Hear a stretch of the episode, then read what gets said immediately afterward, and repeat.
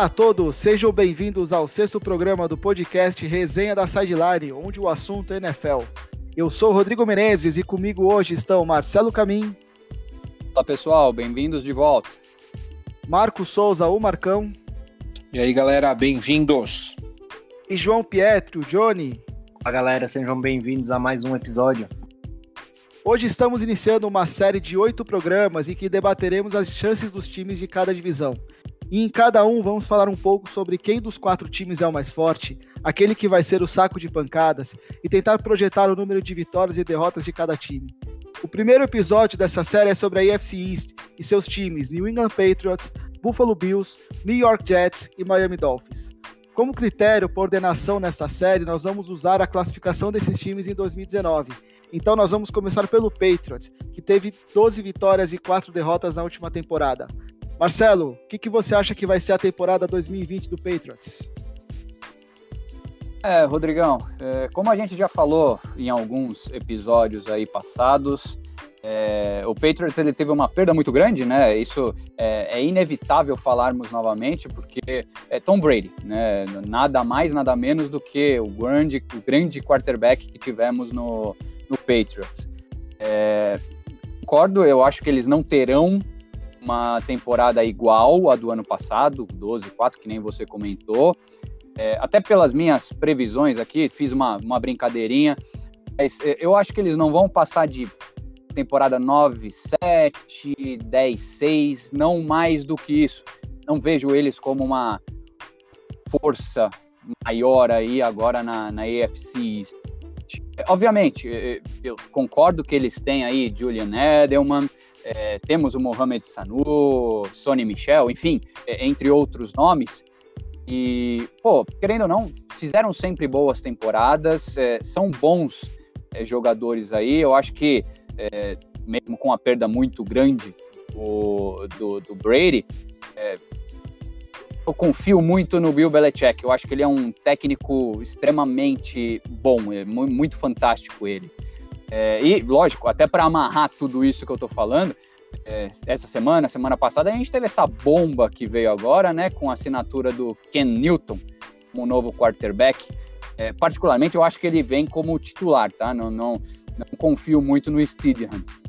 Mas eu tenho minhas dúvidas quanto à condição física dele. É, é, não sei como ele vai voltar, né?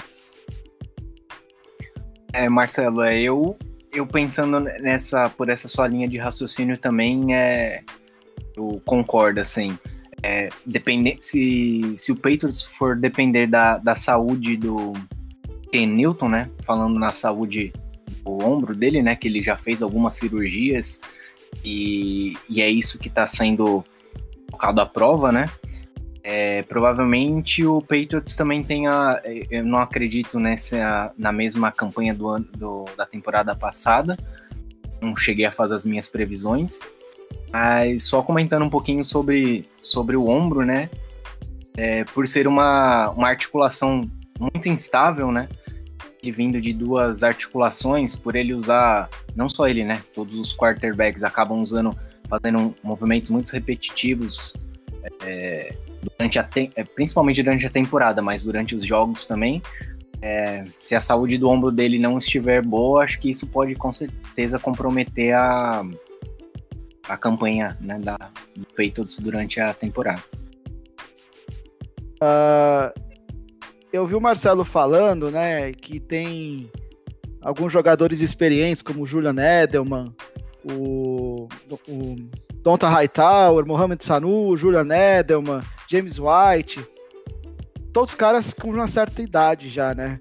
Vou usar o exemplo, o Hightower 30 anos, o Sanu 30 anos, o Edelman 34 anos, o James White já tem seus 28 anos, que para running back é uma posição um tanto quanto complicada. Então, assim, é um time com muitas incertezas, né? Vamos falar a verdade. São coisas. Não, não dá para você apostar tanto nesse time com uma idade tão avançada no ataque, tantos jogadores que você não tem certeza se vão render. Uh, além disso, tem o Kenilton, que é outra incerteza. Tá vindo de uma lesão, como é que, como o Johnny falou, é uma região muito sensível para quarterback.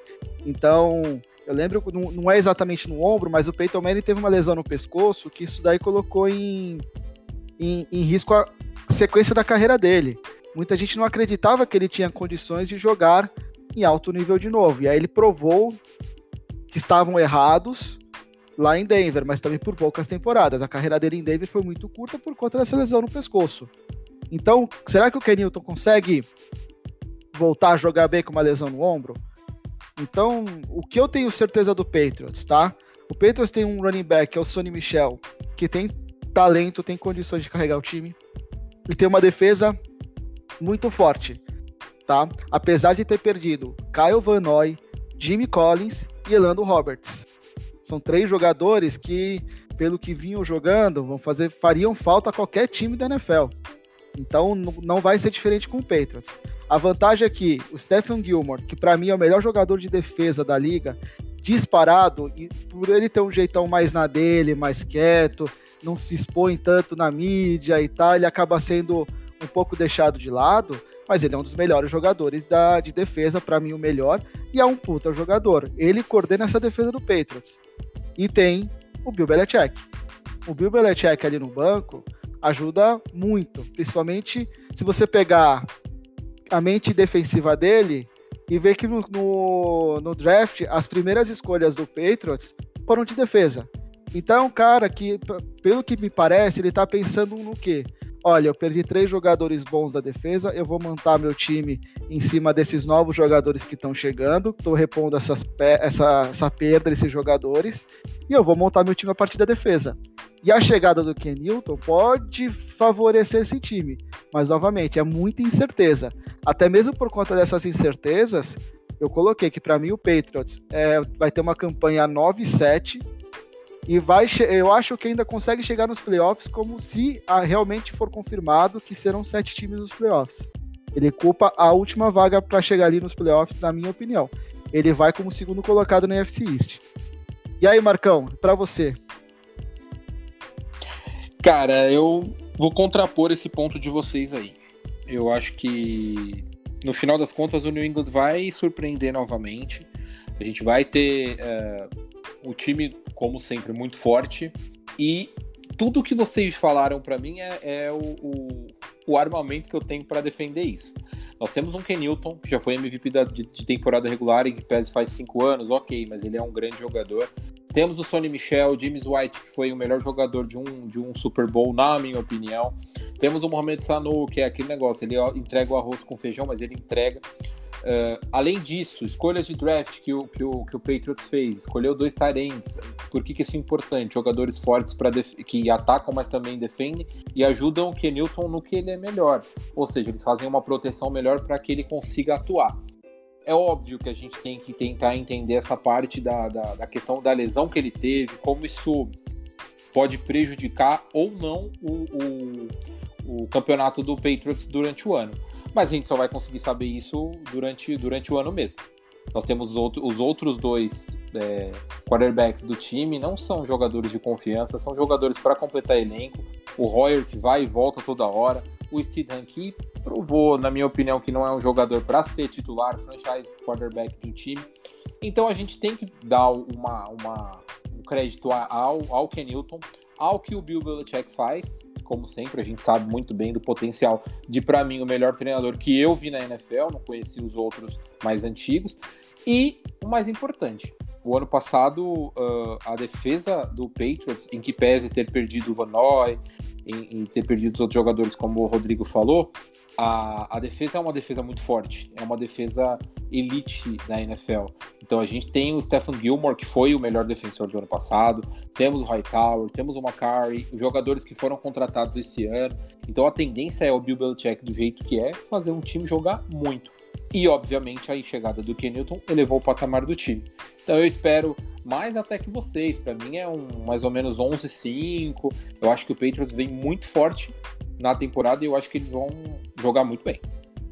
É, eu só quero complementar uma coisa, Marcão, que eu falo que o Bill Belichick é, uma, é um gênio de defesa.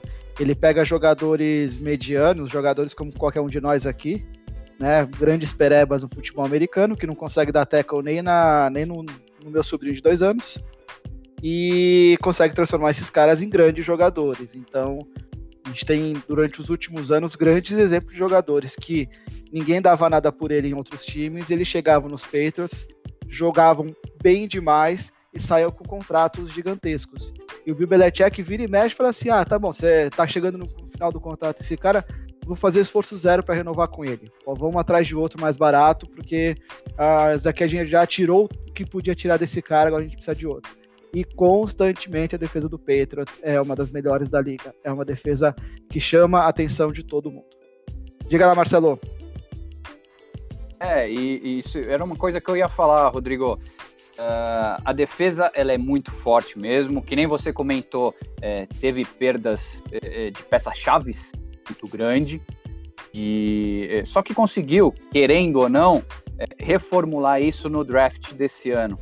É, é, historicamente, de, de, uns tempos para cá, o, o, o, Patriots ele tá com uma, uma fama aí de um draft, sempre drafts muito ruins, digamos assim. É, e agora que você comentou, ca, caiu como uma luva para o que eu estava querendo falar realmente. É, o Belichick, ele é um cara muito inteligente ele pega esses é, jovens jogadores, pô, querendo ou não, você tá num draft, o cara acabou de sair do college, ele transforma os caras muito rápido. É, então, assim, é, tivemos perdas muito fortes na defesa. É, é quem você comentou do ataque é, é, ainda uma, um ponto de interrogação? Sim. É, mas eu confio muito no Belichick. e aí, só a título de curiosidade mesmo, é, para vocês verem como é, drafts dos Patriots são é, muito contraditórios, eu diria, porque uma coisa que eu não entendi é por que, que eles é, draftaram essa pessoa em específica. É, eu, eu entendo a necessidade porque o Goskowski é o punter, ele, o kicker, ele saindo, né? Ele acabou o contrato dele, enfim, e tudo mais. Eles chamaram o Justin é, Wasser, se eu, eu pronunciei corretamente aí. É, esse cara, ele tem um, um extra-campo tão ruim, é, é, eu, eu, sinceramente não entendi o porquê que eles draftaram essa pessoa específica. É, dizem aí que ele tem uma tatuagem que representa símbolos racistas e tudo mais. Então, é, por um lado, você entende o draft do, do Patriots, contratando linebackers e tudo mais, é, reforçando a linha defensiva por outros, contratando, draftando pessoas que fazem sentido, né? É, pois é, só dando um contraponto aí também, eu li a, uma declaração dele falando que ele não sabia que aquela tatuagem dos 3%, né, um grupo de extrema direita nos Estados Unidos, é chamado 3%, para quem não conhece. E ele falou que ele não sabia que essa tatuagem era de um grupo racista, uh, xenófobo, homofóbico, essas coisas. Uh, eu fico imaginando o que, que ele achou que era os 3%, né? Vai ver que ele, os pais dele usaram camisinha e ele nasceu mesmo assim.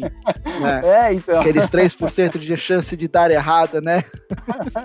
Vai ver que ele achou que era isso, mas enfim. É, vamos enfim. ver o que, que o Patriots pretende com essa contratação, né? Então, tem, tem que aguardar. É, e só fazer um levantamento para vocês aí, uma, um questionamento. Vocês acham que com Ken Newton atuando, é, sendo o quarterback titular, pela característica dele diferente do, do Brady, Brady é, na questão de ser um cara que utiliza mais os, a corrida, a forma dele jogar, né? É, se isso faria com que o, os peitos mudassem a maneira de, de, de jogar, né? Eu acho que muda, é, é, natural que mude, porque o Tom Brady ele é um cara que a mobilidade dele é de uma geladeira, né? Ele vai estar sempre ali parado naquela região. Dificilmente você vai ver o, o Tom Brady improvisar jogadas e conseguir muita coisa. Isso daí é cada vez mais raro de ver até mesmo pela idade. Então o Ken Newton por si só ele é um jogador que dá mais possibilidades para o ataque do Patriots. A questão que eu acho é que nós não, nós não podemos esperar um Patriots jogando da mesma forma. Vai ser um ataque que vai precisar de peças mais dinâmicas, que um running back melhor. um, alguns wide receivers melhores. Não adianta só contar com Edelman ou o Sanu. Apesar de que o Sanu e o Cam Newton uh, terem aí já treinado juntos e terem uma, uma certa sintonia boa, ainda assim não dá para esperar só de Sanu, só de Edelman para resolver essa parada toda do Ken Newton, não. Então vai ser um ataque, um ataque, um ataque, um ataque que vai ter mais uh, variedade de jogadas, mais, mais jogadas corridas, mais carregadas, mais improvisações. E é ver como é que vai lidar com o Belichick e o Josh McDaniels vão lidar com o estilo do Ken Newton jogar. É, no meu caso, o que eu acho é assim: o Ken Newton é estrelinha. Só que ele tem uma estrela que é o chefe dele, que é o Bill Belichick. E assim, a gente sabe muito bem que lá dentro quem manda é ele. Quando o Antônio Brown chegou, o Antônio Brown chegou, tentou mostrar que é, que é estrela e não conseguiu. O Josh Gordon também, a gente sabe o que aconteceu há duas temporadas. Então, assim, uh, o Ken Newton, ele sabe muito bem que ele pegou a, a, o currículo dele, colocou no, debaixo do braço e levou lá e falou: gente, me dá uma chance. E, agora, e, o, e o Bill Belichick quer ganhar. Então ele criou uma oportunidade nesse caso. Eu acho que o jeito de jogar do Patriots vai mudar, vai mudar, mas eu acho que não vai mudar tanto. Óbvio que a metodologia de jogo do Kenilton é diferente. Só que o Kenilton tá voltando da contusão que vocês falaram. O ombro é uma coisa extremamente importante para um jogador como ele. Então a gente tem que esperar e eu acho que ele vai estar tá um pouquinho tímido no começo e a partir do momento que ele entender como é que os jogadores é, atuam e, e eles e o, a linha ofensiva e os outros jogadores entenderem o jeito que ele também atua, eu acho que essa sinergia vai acontecer. Acho que é, a gente pode pensar muito nisso. E para o futuro vai da liga. Só que uma coisa que é bem importante a gente salientar aqui, que eu dei uma olhada aqui enquanto a gente estava falando, é que o, o Patriots já vai ter de cara é, jogos extremamente difíceis para mostrar o valor. Ele já, já encara logo o Dolphins, que é a pedra no sapato deles. Tem logo depois o Seattle Seahawks, aí tem o Raiders, mas depois tem o, o, o, o Chiefs, Broncos, 49ers, Bills, aí Jets e depois Ravens. Ou seja, não há nenhum momento melhor para mostrar se eles estão preparados ou não do que essa, essa lista, gente. É Seahawks, depois Chiefs, depois Broncos, depois 49ers, Bills e Ravens. É muito pesado. Então eu acho que é nesse momento que eles vão mostrar uh, se tem se tem garrafa para vender aí e eles vão mostrar nessa aula. É, e nesse ponto aí, inclusive, Marcão, é, é o ponto fraco de todos os times dessa divisão. Essa divisão vai jogar contra a AFC, a AFC West, que é a divisão do Chiefs, Chiefs, Broncos, Raiders e Chargers. Ou seja, uma divisão que tem certa, certo potencial aí para ser uma das mais fortes e a, e a NFC West, que tem só o Rams, que é o mais fraco da, da, da divisão para muitos aí hoje, o Cardinals, que está em ascensão, e os dois times dos mais fortes da NFC, da NFC Conferência, não são nem né, são dois times que são candidatos para o Super Bowl, que é o Seattle Seahawks e o San Francisco 49ers. Então, um desafio muito grande aí para os quatro times da AFC East, que é ter um calendário pesadíssimo pela frente essa, essa temporada. Então, Uh, começa realmente o Patriots começa muito difícil. Eu só acho que o, o, Dolphins na primeira rodada não é tanto problema, porque ainda é no Gillette Stadium. O Patriots sofre muito com o Dolphins jogando lá no, no Sun Life em Miami. Então, talvez tenha aí uma chancezinha de ganhar o primeiro jogo, mas a sequência é duríssima. É duríssima. Então não é, é não dá para contar com o Patriots aí surfando, navegando tranquilo, sem grandes adversários esse ano, porque eles vão ter todo o jogo que se provar aí e mostrar que tem qualidade, né? Então, e outra coisa, gente, só para deixar claro, a minha previsão de 9-7 é para o Patriots com o Ken Newton, porque eu acredito que o Ken Newton vai jogar, vai conseguir jogar a temporada toda, mas como tem todo um período de, de adaptação a um estilo de jogo novo, tanto dele ao Patriots como o Patriots a ele, porque eu acho que vai ser uma mescla, né? Não vai ser totalmente diferente do que era com o Tom Brady, mas também não vai ser como o Ken Newton jogava em Carolina.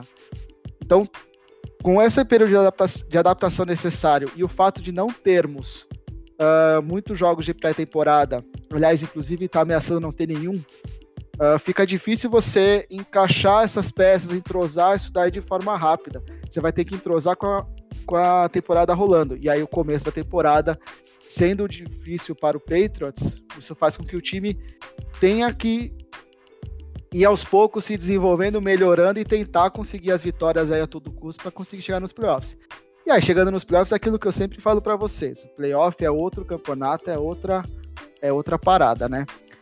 Mas seguindo adiante aqui na nossa análise dos times, vamos agora para o segundo colocado em 2019, o Buffalo Bills, que conseguiu 10 vitórias e 6 derrotas. E aí, quem gostaria de falar primeiro? Você vai, Marcão? Bora, bora. Cara, é, o, o, Buffalo Bills ele é um, um, time, é uma incógnita. Todo ano ele tá bem, mas não vai. Esse ano eu acho que vai ser uma coisa bem parecida em relação a isso, tá? Tem um time, tem um time que é forte, tem um time bem legal, tem um bom, para mim é um bom quarterback. Eu acho que o Josh Allen é fantástico, um grande quarterback, mas ele vai, ele tem que evoluir. Esse esse é um ano é um ano importantíssimo para ele. Tem um running back que é o Singletary, que foi uma gratíssima surpresa. É, é, quando a gente assistia o jogo do Bills, a gente sabia que ele ia jogar muito bem. E tem a musa Stephon Diggs, que, cara, é chato, ele é chatíssimo, mas vamos ver se ele vai se entender com esse novo time. Eu espero que sim, porque ele é um bom jogador. Eu espero que essa vaidade dele não seja uma coisa tão importante aí no, no, nas decisões do time. Outra coisa uh, muito, muito boa também do, do Bills é a defesa. A defesa do Bills ela é sempre muito forte, ela tem. Uh, o ano passado também foi, teve um, um, muita força em todos os jogos, foi decisiva na maioria, inclusive. E eu acho que ela vai dar vai dar uma liga legal esse ano, inclusive até com as escolhas de draft que, que o Buffalo acabou fazendo. Então eu tô, eu tô esperando o Buffalo melhor do que o ano passado. E como o Patriots é uma incógnita, é, a gente consegue eh, manter, para mim, na minha opinião, eles estão em nível de igualdade. Eu acho que o Buffalo e o Patriots vão definir quem vai ser o time classificado e, eventualmente, com uma vaga a mais até, um time é, potencial de classificação no wild card. Então, vamos ver o que vai acontecer. É, eu, eu concordo com o Marcão, viu? Uh, vejo o Bills como hoje líder da divisão, realmente. Até pelas mudanças todas que a gente já falou no Patriots e pela temporada que o Bills fez é, no ano passado. É, tudo bem, ele terminou em 10-6, é uma boa, uma boa temporada isso. Podemos dizer que, é, que são números ruins. E convenhamos, eles perderam no, no Wild Card Texans uma jogada no, no extra time, né, no, na prorrogação, aquela jogada milagrosa do Deshaun Watson. Eu acho que se, assim, obviamente, a gente está falando de playoffs, que nem o Rodrigo sempre comenta, é, é um campeonato completamente à parte. É, mas eu via muito, sim, o Bills é, conseguindo chegar mais à frente. E eu acho que eles amadureceram muito depois, principalmente desse wild card. É, que nem o Marcão comentou, é, temos o Josh Allen, eu também concordo que ele é um bom quarterback. A gente teve é, essa feliz surpresa do Stephen Diggs vindo é, reforçar é, ali uma ofensiva. É, e, e, até digo, no draft do Bills não foi de todo ruim, mas eu diria um nome bem interessante aí, o Zach Moss, como running back, é, até para fazer, por que não fazer uma dupla aí com o Singletary? Também foi muito bem na temporada. É, eu, as minhas previsões aqui que eu digo, eu estou aí prevendo um 11-5, 12-4. Eles realmente, como campeões de divisão, é, não diria que eles conseguiriam essa folga é, nos playoffs, mas é, eu, eu estou muito confiante que eles chegariam bem mais para frente esse ano.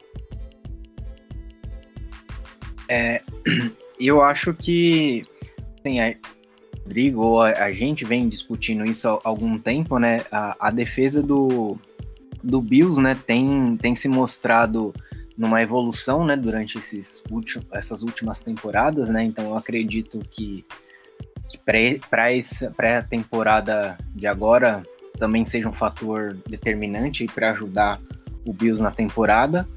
Ah, com certeza a contratação do Stefan Diggs, o terror do Saints, né? É, com certeza vai, vai ajudar, mas como o Marcão comentou também, né? É, a, essa conexão dele com o time, né? Ser um fator determinante. eu estava vendo algumas coisas e, e, e o Josh Allen ele fala que, que o Marcelo comentou, né, que o time superou a, a, a derrota no, no wild card, né? Mas eu vi uma reportagem que ele fala que ele, ele ainda não superou a perda, né, dessa, desse, desse jogo, né? Aí só, só uh, sim, é, dentre os, os quarterbacks da, dessa divisão, né, do ano passado, né, o Josh Allen até que não tem números tão ruins assim, né, então é, tem chance sim de ele, é, é um momento de ele demonstrar que ele precisa de melhorar, né, e ele mesmo comenta que ele, a meta dele era é, é para esse ano, né, conseguir em todos os jogos uma meta aí de 60% dos passes completados, né. É, João, e até pegando o que você falou, cara, é, fazendo um comparativo de números mesmo. É, a gente pega os wide receivers que o Bills tem muito, tem a dá de lavada, e são 11 wide receivers no time. Obviamente eles não usam todos. É, mas é, é incrível que os wide receivers que estão no top, Cole Beasley, agora Stephon Diggs, Isaiah McKinsey, são é, quarterbacks considerados baixos. Então eu acho assim, pô, eles conseguiram fazer uma temporada boa o ano passado, é, com wide receivers baixos, né? Mais baixos do que é, o normal, digamos assim. Então, de novo, falando do draft, eles draftaram aí dois wide receivers que eu acho que vai muito nessa direção. Pô, eu preciso de pessoas com maior envergadura, com mais envergadura. Então, chegando aí Gabriel Davis Isaiah Hodgins, são é, é wide receivers mais altos aí, de 1,90 e tudo mais. Pra vocês terem uma ideia, Stephon Diggs tem 1,75, se não me engano, mais ou menos. Então, é, eu acho que Bills vai vir muito forte mesmo.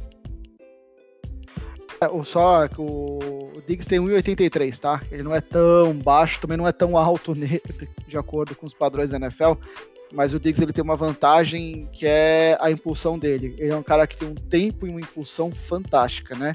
É só você ver o Marcus Williams tentando dar o tackle nele, até hoje não conseguiu achar. Né? Um abraço para torcedores do Saints aí. mas o. De Acho... novo, cara. Desculpa. Para de falar nisso. Desculpa. Vai ser sempre, vai ser sempre. ah, não, não tem como. É, tem que lembrar todo dia desse lance. Foi histórico. uh, mas o Bills, eu acho que é um time que vem com uma base muito boa de 2019. Uh, ah, perdeu algumas peças aí importantes da defesa, né? O Shaq Lawson e o Jordan Phillips que saíram e o Lorenzo Alexander que se aposentou.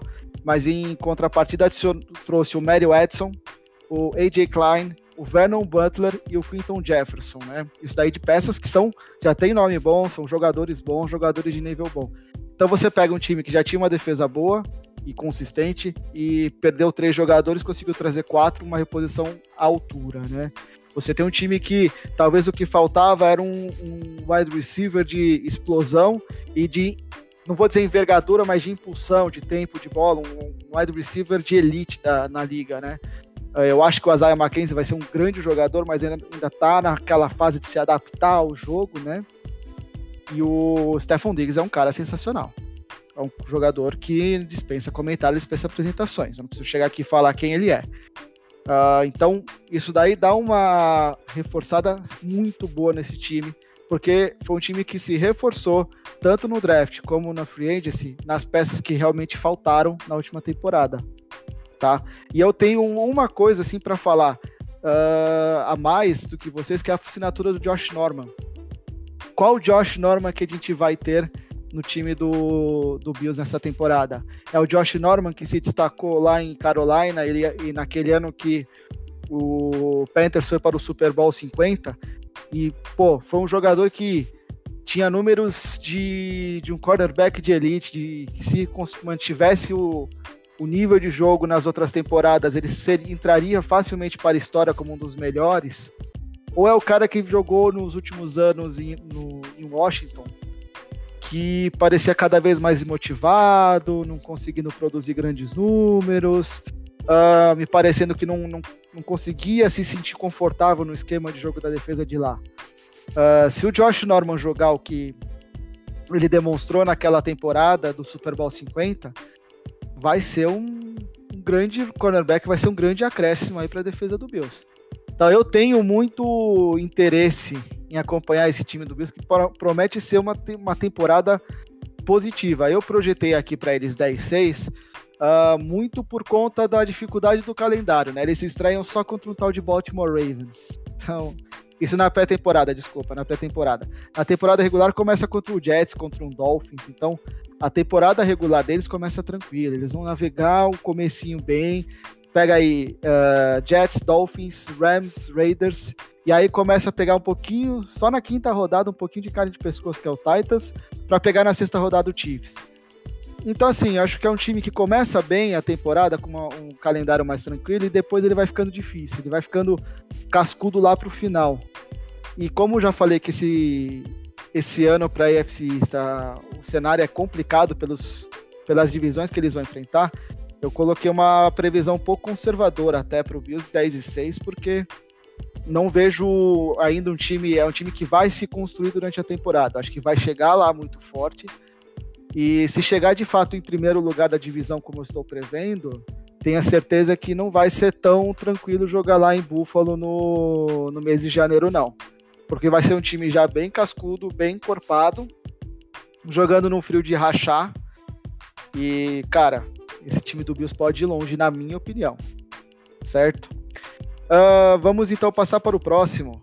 O próximo time é o New York Jets que em 2019 conseguiu uma campanha de sete vitórias e nove derrotas, e que parece, se você olhar para trás, parece ter sido uma temporada muito pior do que os números indicam, né? E aí, Johnny, o que, que, você tem a falar? Bom, é, dos Jets, vamos lá.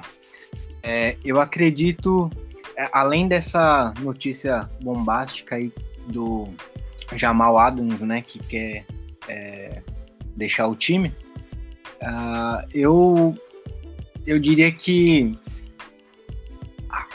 que essa que não, não sei é e sendo ele um dos jogadores se não o melhor jogador do, do time não sei para onde que o é, como é que iria a temporada dos Jets em a presença dele dentro do, do, do time né sendo ele um dos, dos melhores é, safeties da, da liga né é, eu peguei alguns números dele, ele tem um número até que expressivo, né? É, ele tem mais de 70 tackles na, na temporada, um, do, um, dos cinco jogadores com mais de 70 tackles né, na temporada. É, tem uma média de seis, de uma média maior de seis sacks né, por, por jogo, então não sei o que, que é, como é que seria essa temporada para os Jets sem um, um, um, jogador tão importante assim na, na defesa. É, e, o, Johnny, eu não diria nem só o, o Jamal. É, o Jets perdeu também, e isso realmente já perdeu, o Robbie Anderson, que era, digamos, o único wide receiver do time, né? A gente pode dizer assim, o Jets, mais uma vez, sendo Jets, né? É mais uma temporada sendo Jets. É, as minhas previsões aqui, eu coloquei 6-10 no máximo. Então, é, não vejo eles fazendo mais do que isso. Uh, o que, que, nós temos de time hoje? É, a gente pode dizer de Le'Veon Bell? Não, é, não jogou nada o ano passado, então é, o que, que, pode acontecer? Temos Sam Darnold como quarterback e o Joe Flacco como reserva, então, é, sim, um pouco do draft, né? Eu, eu tô falando bastante de drafts aqui, né? Mas é, eu acho que sim, eles até fizeram um bom draft, é, draftando o Maikai Beckton, tem um potencial aí, mas, digamos, ele precisa melhorar muito, fez um college bacana. É, e draftaram, querendo ou não, o Denzel Mims. É um wide receiver, é uma promessa, é, correu aí, se não me engano, as quatro, as quatro jardas, 4.38 segundos. Foi aí um dos caras mais rápidos, se não o mais rápido.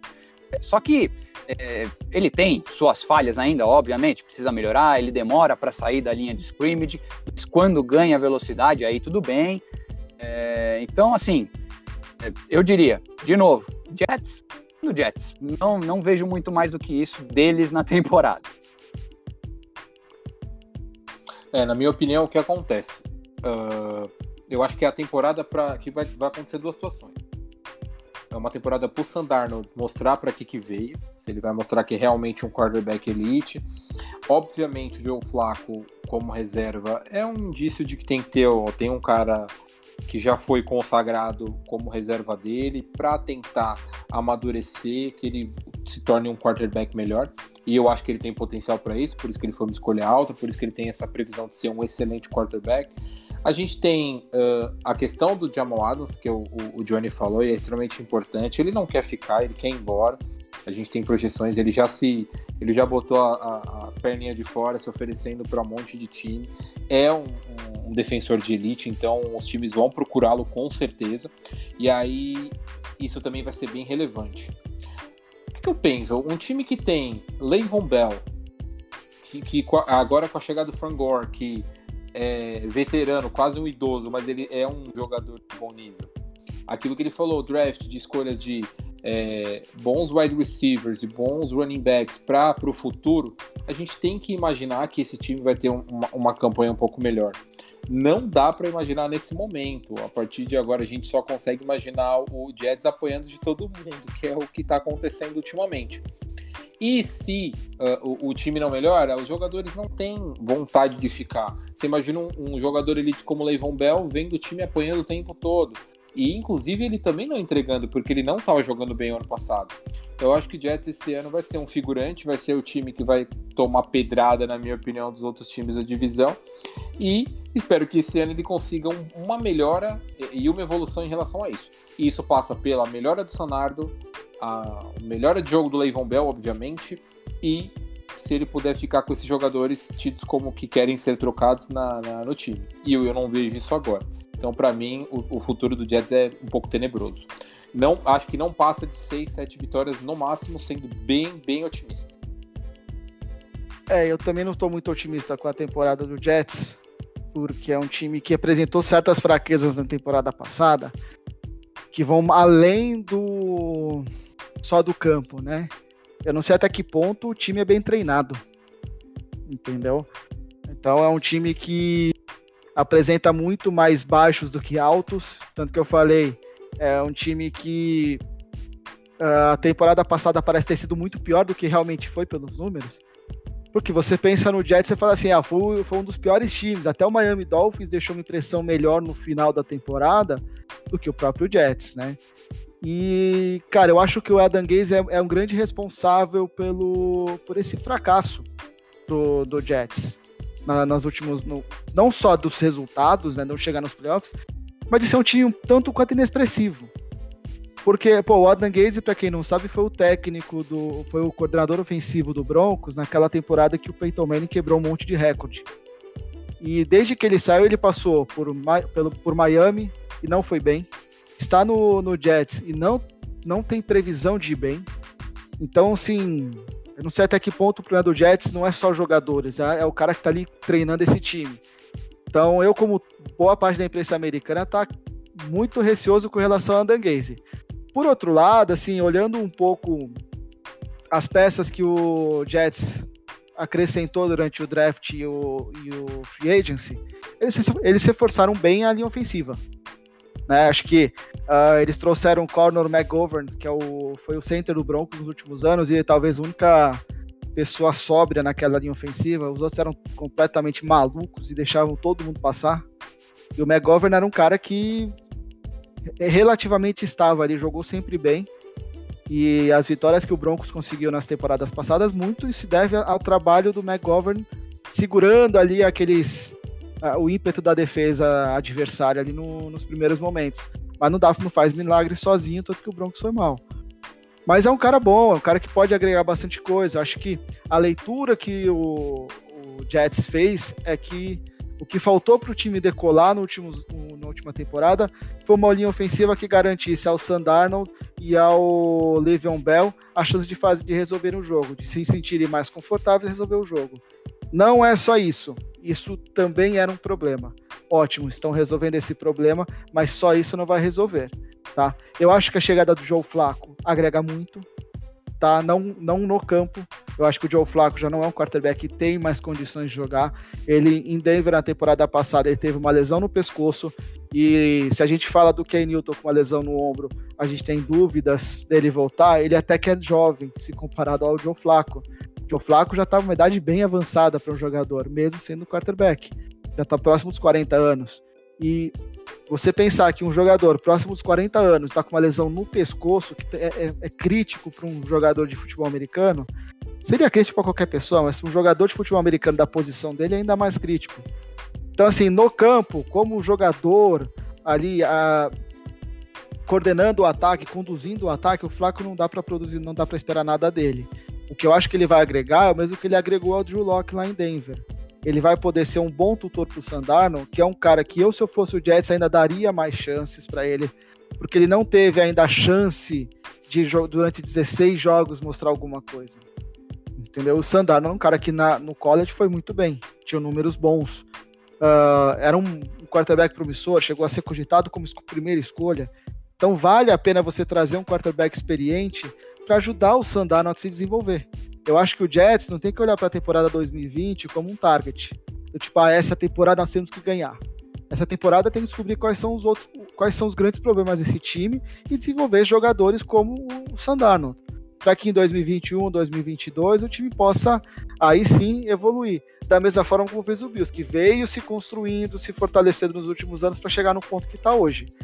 Mas eu acho que o Jets dá para esperar coisas boas do Jets para as próximas temporadas. Agora, para essa, a minha previsão é de um 3-13, ainda mais com o Jamal Adams pedindo para sair. Porque acho que ele é o grande jogador dessa defesa. Não é uma defesa tão ruim, mas é o grande jogador dessa defesa. E mesmo que ele não saia, a gente já sabe que a cabeça dele não está mais em New York. Então, eu não vejo coisas muito boas. 3-13 é um, uma previsão bastante pessimista pro, pro Jets. O lado bom é que vai poder pegar uma escolha boa de, de primeira rodada na, no draft 2021. É, Rodrigão, mas aí eu, eu queria até fazer um contraponto aí e assino embaixo com o que você falou sobre a administração realmente é, do, do, time em si, porque se a gente pega o histórico do, do, do Jets, né, é, pô, desde 2014 mais ou menos, eles vêm nessas campanhas muito ruins, 4-12. Tudo bem, a gente teve aí um, um parênteses em 2015 que eles fizeram 10-6, é, não se classificaram para os, para os playoffs é, por critério de desempate com o Steelers. Mas 2016, 2017, 2018 é sempre 4-12, 5-11. É, tudo bem, tiveram bons drafts esses anos, mas e aí, realmente, que nem você comentou, não desenvolveram os jogadores, pô? É, não, pensaram nisso, não pensaram no futuro? Então, assim, é, o que você comentou aí em relação até é, à sua previsão de 3,13, é, eu acho demais. Eu, eu, comentei aqui uma previsão de 6,10, é, mas está sendo bem agressivo você. Então, é, eu acho que tudo se amarra realmente na administração. Vamos ver o que, vai ser daqui para frente mesmo. É, a minha previsão de 3-3 é porque, novamente, o calendário desses times é muito difícil. Então, se você tem um time que tem problemas de administração e você pega um calendário que promete ser tão forte, a coisa fica complicada para um time desses, né? Eu até fiquei aqui revisando, falei assim, pô, mas será que eu não consigo arrumar mais uma vitóriazinha pro Jets? Pô, mas se olha os adversários, o Jets, as melhores chances do Jets é ganhar do, do Dolphins, ganhar do Raiders, do Chargers, porque comparado com os demais times, é difícil você imaginar o, o Jets indo bem. O Jets vai pegar o, o Bengals, e o Bengals se reforçou bem. O, eles vão pegar o Broncos, o Broncos tá bem, vai pegar o Chiefs vai pegar o Rams, e o, por mais que o Rams não esteja bem, o Rams ainda é um time melhor que o, que o Jets. Então fica difícil imaginar o New York Jets produzindo muita coisa num calendário difícil. Eu não acho que o Jets é um time tão ruim, tá? Eu acho que tem carências muito, muito importantes que deveriam ter sido resolvidas e não foram. Na defesa, no ataque, você não tem um tight decente lá. Os wide receivers não são tão bons. Então é um time que precisa, precisa melhorar, precisa evoluir. Mas, beleza, agora eu tô vendo que eles estão querendo resolver o problema da linha ofensiva. Ok, aí você cria um sistema de jogo apoiado na corrida do Le'Veon Bell e na capacidade do Sandarno improvisar. Ok, é uma linha que eles vão seguir. Vai dar certo? Não sei. Eu acho que é um calendário duríssimo para um time que uh, tá tão desorientado assim, entendeu? Certeza. Mas é isso aí. Então vamos agora passar para o próximo time, o último time da, da divisão no ano passado, que foi o Miami Dolphins, do glorioso Paulo Antunes. Que ano passado teve cinco vitórias e 11 derrotas, chegou a ser considerado um dos piores times da história no começo. Tomou uma, te, uma tremenda sacolada do, do Ravens na primeira rodada, que estava perdendo de 28 a 0 no primeiro quarto do jogo. Então vamos começar com o Marcão. Marcão, como é que você prevê aí as chances dos Dolphins, que tiveram várias escolhas de primeira rodada nesse último draft? Cara, a mesma coisa. É... O, o, Miami, obviamente, assim, alguns comentários que a gente acabou ouvindo, é, eles são um pouco superlativados, porque às vezes o Paulo Antunes tá, fala brincando sobre o amor que ele tem pelo time e tudo mais. E é por isso que a gente acaba não, não, não pensando nele como um time realmente forte os últimos anos do Miami foram terríveis. Se a gente pensar, ficar pensando no Miami de, da, da, década de 90, a gente vai ficar batendo cabeça aqui. Eu tô pensando num, num ano bem legal pro Miami. Ele tem jogadores de bom nível, eles vieram agora com, com o Brida, eles tiveram escolhas de primeira, de primeira rodada de draft. É, obviamente que tá todo mundo falando do Tua Tagoa Vailoa é, esse ano. Vou aprender a falar esse nome, prometo é, excelente, excelente quarterback, tem é, um dos prospectos mais fortes da, do, do, último draft. E, obviamente, a questão motivacional é muito grande em cima dele. Acho que é a segunda ou terceira camisa mais vendida na NFL nos últimos dois meses aí. Ah, mas a, o time é forte. A gente tem o Fitzmagic, Fitztragic, Fitzpatrick é, a gente tem que ver como é que ele vai render esse ano. Eu acho que ele, às vezes, ele tira coelhos da cartola realmente com mágica, mas às vezes ele faz coisas que não dá para entender, por isso que essa inconstância é muito, muito terrível para o Miami. Mas tem jogadores como o Davanta Parker, como eu te falei, a chegada do Matt Breida com a, com a experiência do jogador que foi para o Super Bowl na última temporada, jogadores que vão crescer, o X Flowers, uh, o, o, eu gosto muito de um Tyrande que tem lá que é o Gesicki, eu acho ele muito bom. Às vezes que eu assisti os jogos do Miami Dolphins, ele jogou bem na, nas, nas vezes que eu assisti. E uh, o Brian Flores, ele é um excelente treinador, né? Então vamos ver se esse ano ele vai conseguir mostrar tudo que ele tem e a categoria deles para dirigir o time. Não acho que ele ainda está no nível do Patriots e do, do Buffalo Bills, mas eu acho que é, a tendência é que a evolução do time aconteça gradualmente e é por isso que é tão interessante que aconteça draft, trocas interessantes, para que o time de um ano acabe jogando tão mal e vá evoluindo a ponto de ser um time competitivo nos próximos anos. Eu acho que chegou a vez do Miami dar, mostrar a carinha debaixo da água aí, é, tirar a cabeça debaixo da água, perdão, e mostrar que veio para para dar um, um, calor aí nos outros times. Eu acho que todo fã de NFL ia querer que o Galvão Bueno narrasse a NFL esse ano para falar vai que é tua, Tago Vailoa. e aí, Johnny, o que, que, você acha? É, então, eu, eu com essa contratação aí do Taga Vailoa. Tago Vailoa. Ainda tem a, a, forma correta ainda de, de pronunciar, né? Mas vamos assim é, com essa contratação, sendo ele, é, digamos, um menino prodígio aí para ajudar os Dolphins, né? Como o Marcão falou, a saída da, da, das águas lá profundas, parar de ficar fazendo gracinha e depois voltar lá para baixo, né? Então parar de fazer showzinho, né? É, mas ainda eu vi algumas coisas também de ele apresenta algumas. Ele teve umas sérias, é, sérios problemas, né? De contusões também, né? Então, é, algumas cirurgias de quadril, cirurgias de tornozelo, que eu, eu tava vendo que algumas pessoas estavam com um pouco de, de receio também. E acredito que isso vá, é, um, é uma motivação também para o, o Fitzmagic, que também para ter uma produção melhor dentro da temporada e ajudar os Dolphins, né? E aí eu vou aproveitar e perguntar para vocês também. É, eu não me recordo é, é, pelo menos nesses tempos que eu tenho acompanhado de NFL, se existe algum algum, um, algum quarterback canhoto, né? Então eu não sei se isso pode fazer alguma diferença é, é, contra os, os, os, outros adversários, né? Que se pensar, se trazer para o futebol, né? Para o soccer, sempre o canhoto dá uma, dá uma a forma de se pensar é um, de marcação tal, é fazendo a analogia grotesca, mas sempre dá um pouquinho mais de trabalho, né? Eu acho que eu não, não tenho essa resposta se já teve algum quarterback canhoto, com certeza já teve, uh, mas de cabeça assim eu não vou lembrar. Mas o que, que isso muda para o jogo é que é, é, tudo invertido, né, o lado. Então as defesas estão acostumadas a, a, botar força num lado da, da linha, da linha defensiva, fazer for, carga na linha ofensiva adversária, geralmente em cima do lado cego do quarterback, que é mais fácil você derrubar o quarterback ali. E geralmente as o... a, li... a linha ofensiva é montada para ser mais forte no lado cego do quarterback. E um quarterback canhoto, né, que usa a mão esquerda, ele vira para o lado contrário. Então a linha ofensiva precisa ser adaptada, mas também a defesa para jogar precisa se adaptar a isso. Então uh, tem que ver como é que vai se adaptar.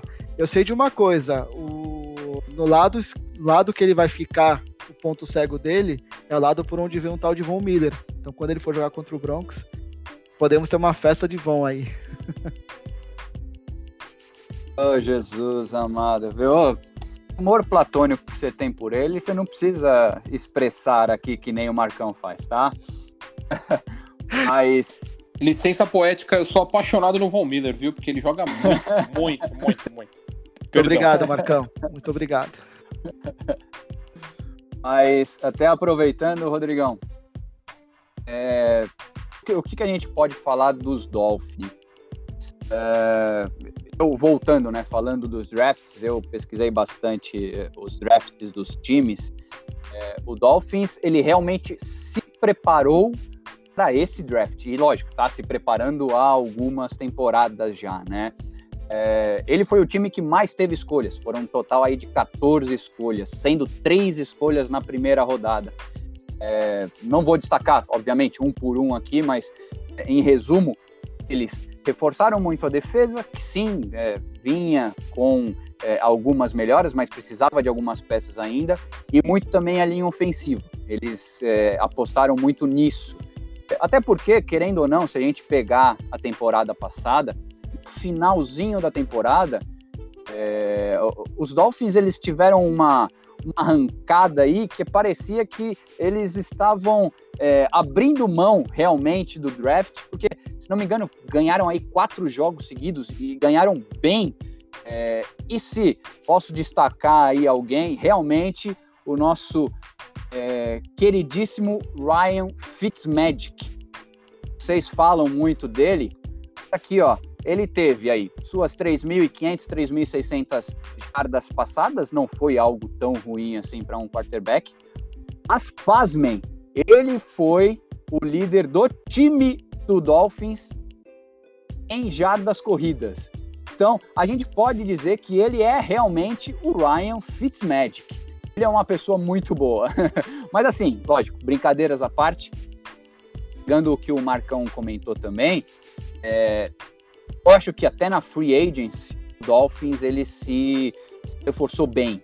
Trouxe o Matt Breida do 49ers, é, obviamente tem o, o, Jordan Howard no elenco, tem o Devante Parker, é, drafts com o Tua Tagovailoa, como mencionou o Johnny, é, ele veio de lesões no último ano, ele era um prospecto, é um prospecto muito bom, é, estava aí para a primeira rodada mesmo, mas vamos ver como que ele vai voltar. Ele está se mostrando muito saudável, mas vamos ver. É, a minha previsão ainda para os Dolphins esse ano não é muito boa. Eu acho que eles vão brigar com os Jets para a, a última posição aí na divisão.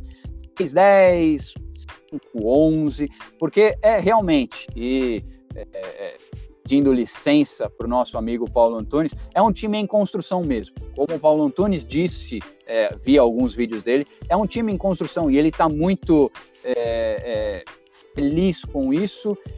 boas perspectivas. Eu acho que o, o a perspectiva para o Dolphins para daqui, sei lá, um, dois anos, principalmente dois anos, são sensacionais, porque é um time que realmente uh, entendeu o que estava fazendo, parece que entendeu o que estava fazendo de errado, né? A gente achou a mesma coisa do Browns e viu que não é bem assim. Mas parecia ser, uh, parece ter encontrado que, o que estava fazendo mal para o time e resolveu colocar o time na, no caminho certo, né? Eu reforço muito o, a qualidade do free agency e do draft do, do Dolphins. Então, mostra o, também um ponto. O Brian Flores conseguir tirar cinco vitórias desse time em 2019 Exatamente. é um trabalho que, olha, tem que levantar e aplaudir de pé o que o cara fez, porque como você falou, Marcelo, Fitzpatrick, seu principal jogador, correndo com a bola. Então. é verdade. Isso é desespero. É literalmente desespero. É um time que ganhou jogos de forma desesperada. E ganhou. Principalmente complicou a, a, o, último ano do Tom Brady no, no Patriots. Que tinha tudo para ser um ano maravilhoso, chegar no Super Bowl, e provavelmente ganhar, porque o Tom Brady, quando vai pro Super Bowl, ele não gosta de brincar, né? Ele não sabe perder, então só quer é, ganhar, que nem, ganhar, que nem... ganhar, nunca vi isso. É, mas que nem você falou, né? Playoffs é sempre um outro campeonato, cara. E Brady tem experiência a dar com pau. Exato, e o, e, e o Patriots perdeu a folga na primeira rodada dos playoffs por causa do Dolphins pela derrota pro Dolphins na última rodada. Então. É, por causa do Fitzmagic, na verdade, também, né? É, exato. Mas, a, mas aí, aí eu ponho um freio na, na empolgação de vocês com o Fitzpatrick. O Fitzpatrick é. só vai ser titular se o Tagovailoa não tiver pronto fisicamente para jogar. Eu não claro. vejo uh, o Miami querendo se quiser alguma coisa nessa temporada e preparar o Tagovailoa, eu acho que o Fitzpatrick não é o cara que vai ensinar coisas para ele é, ele, o Fitzpatrick jogando, tá Tagovailoa assistindo. Não é o cara para você ver. Porque, de novo, é um cara que é, ele é chamado de Fitzmagic porque ele consegue bolas impossíveis, mas também lança interceptações sem noção. Entendeu? É um cara que a carreira nunca decolou porque ele faz jogos fantásticos e jogos terríveis. E isso em espaço de uma semana. Então... E, e, só para contextualizar, foram 13 interceptações no ano passado, tá? Contra 20 touchdowns. Exato, foi. Bom, porque na temporada muito. passada ele ficou menos tempo em campo, porque no começo da temporada o Dolphins só tomou porrada e ele era o reserva. Entendeu? É, é, é Rosen, né? É, é o Josh Rosen. Que é o terceiro agora, terceira é, opção. Então, assim, uh, a gente tem que olhar para esse time do Dolphins e esperar que ele, essa temporada ele se construa, que ele vá se reforçando, que ele vá uh, evoluindo. Então, por exemplo, Uh, a defesa, cara, olha as contratações.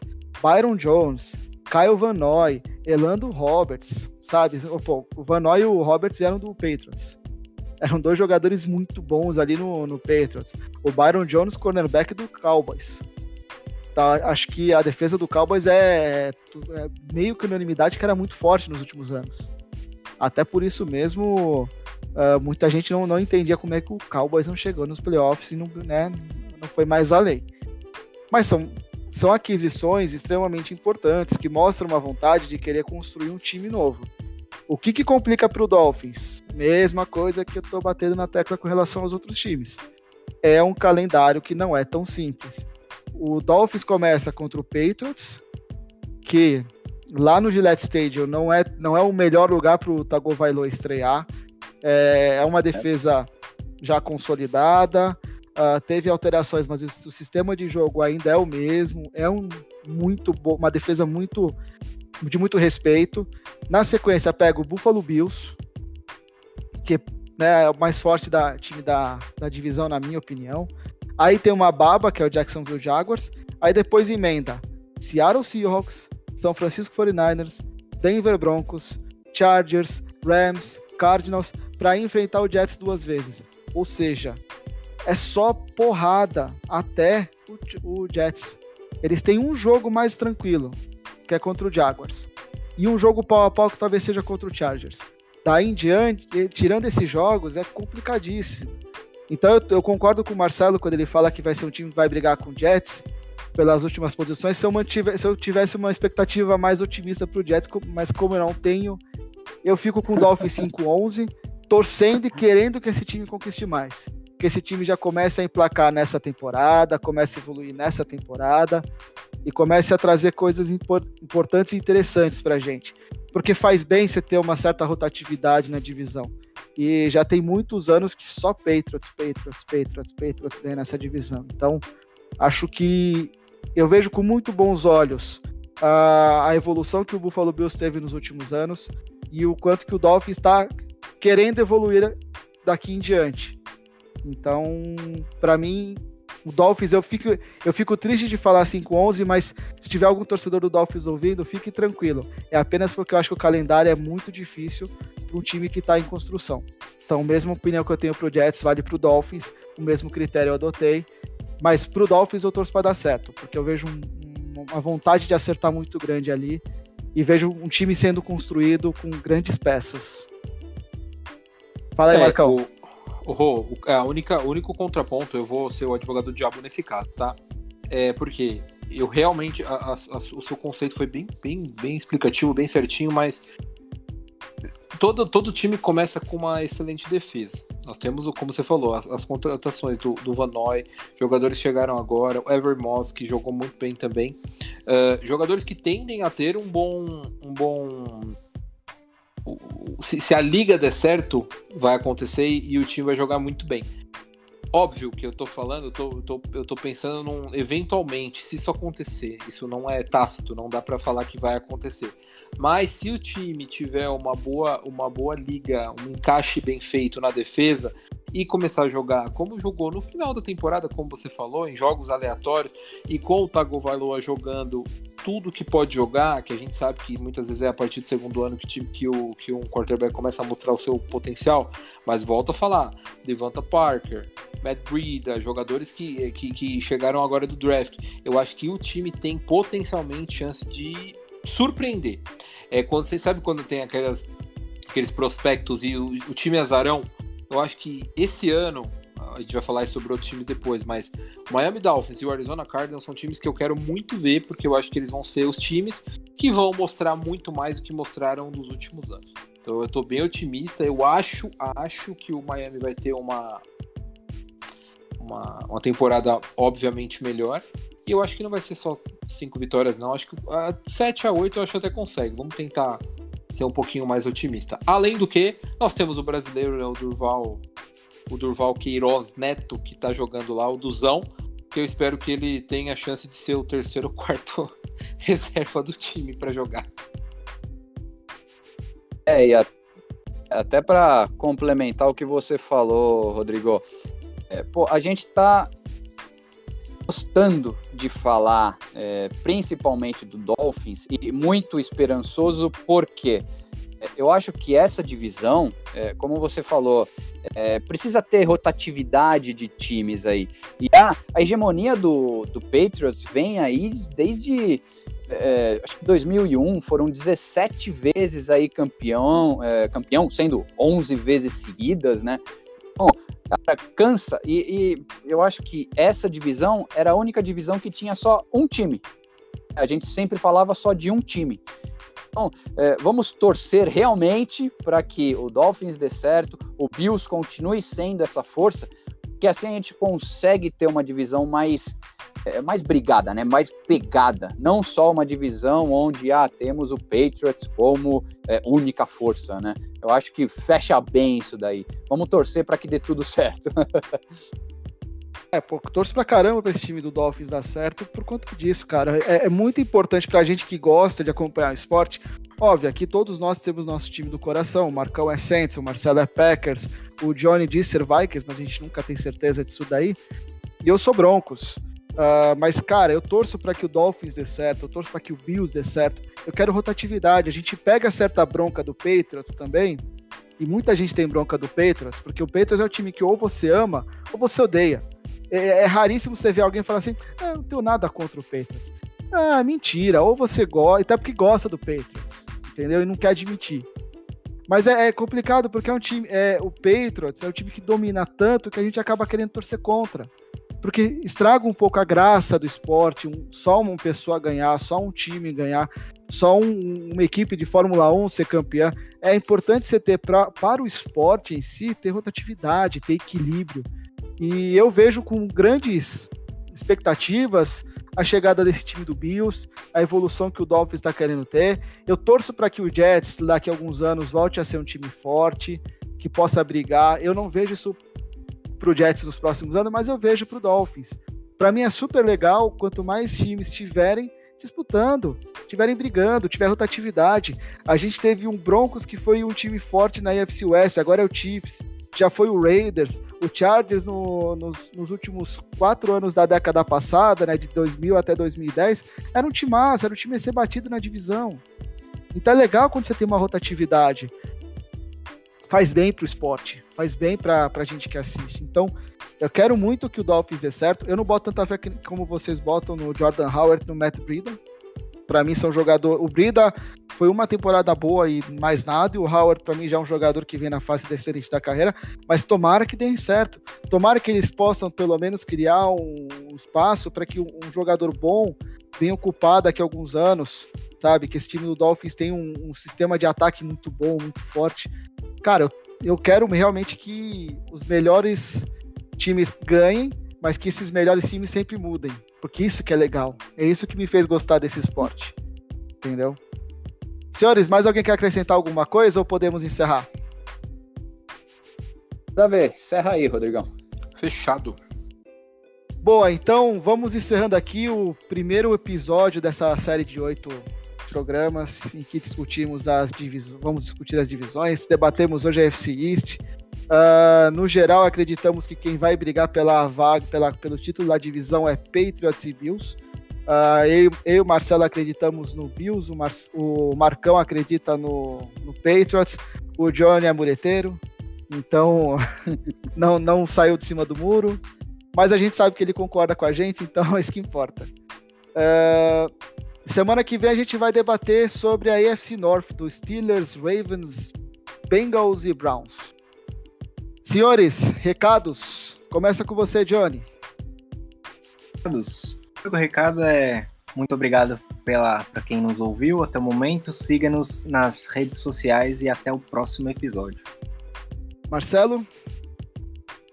Galera, só agradecer mesmo é, e deixar claro, obviamente, tudo que a gente fala aqui é totalmente é, opinião particular, a gente não, não é, é dono da, da verdade em nenhum momento. Então, a gente sabe que tem opiniões diversas aí e a gente está aqui para debater realmente. Pô, mandem para gente, que nem o Johnny falou, é, entrem em contato com a gente nas nossas redes sociais.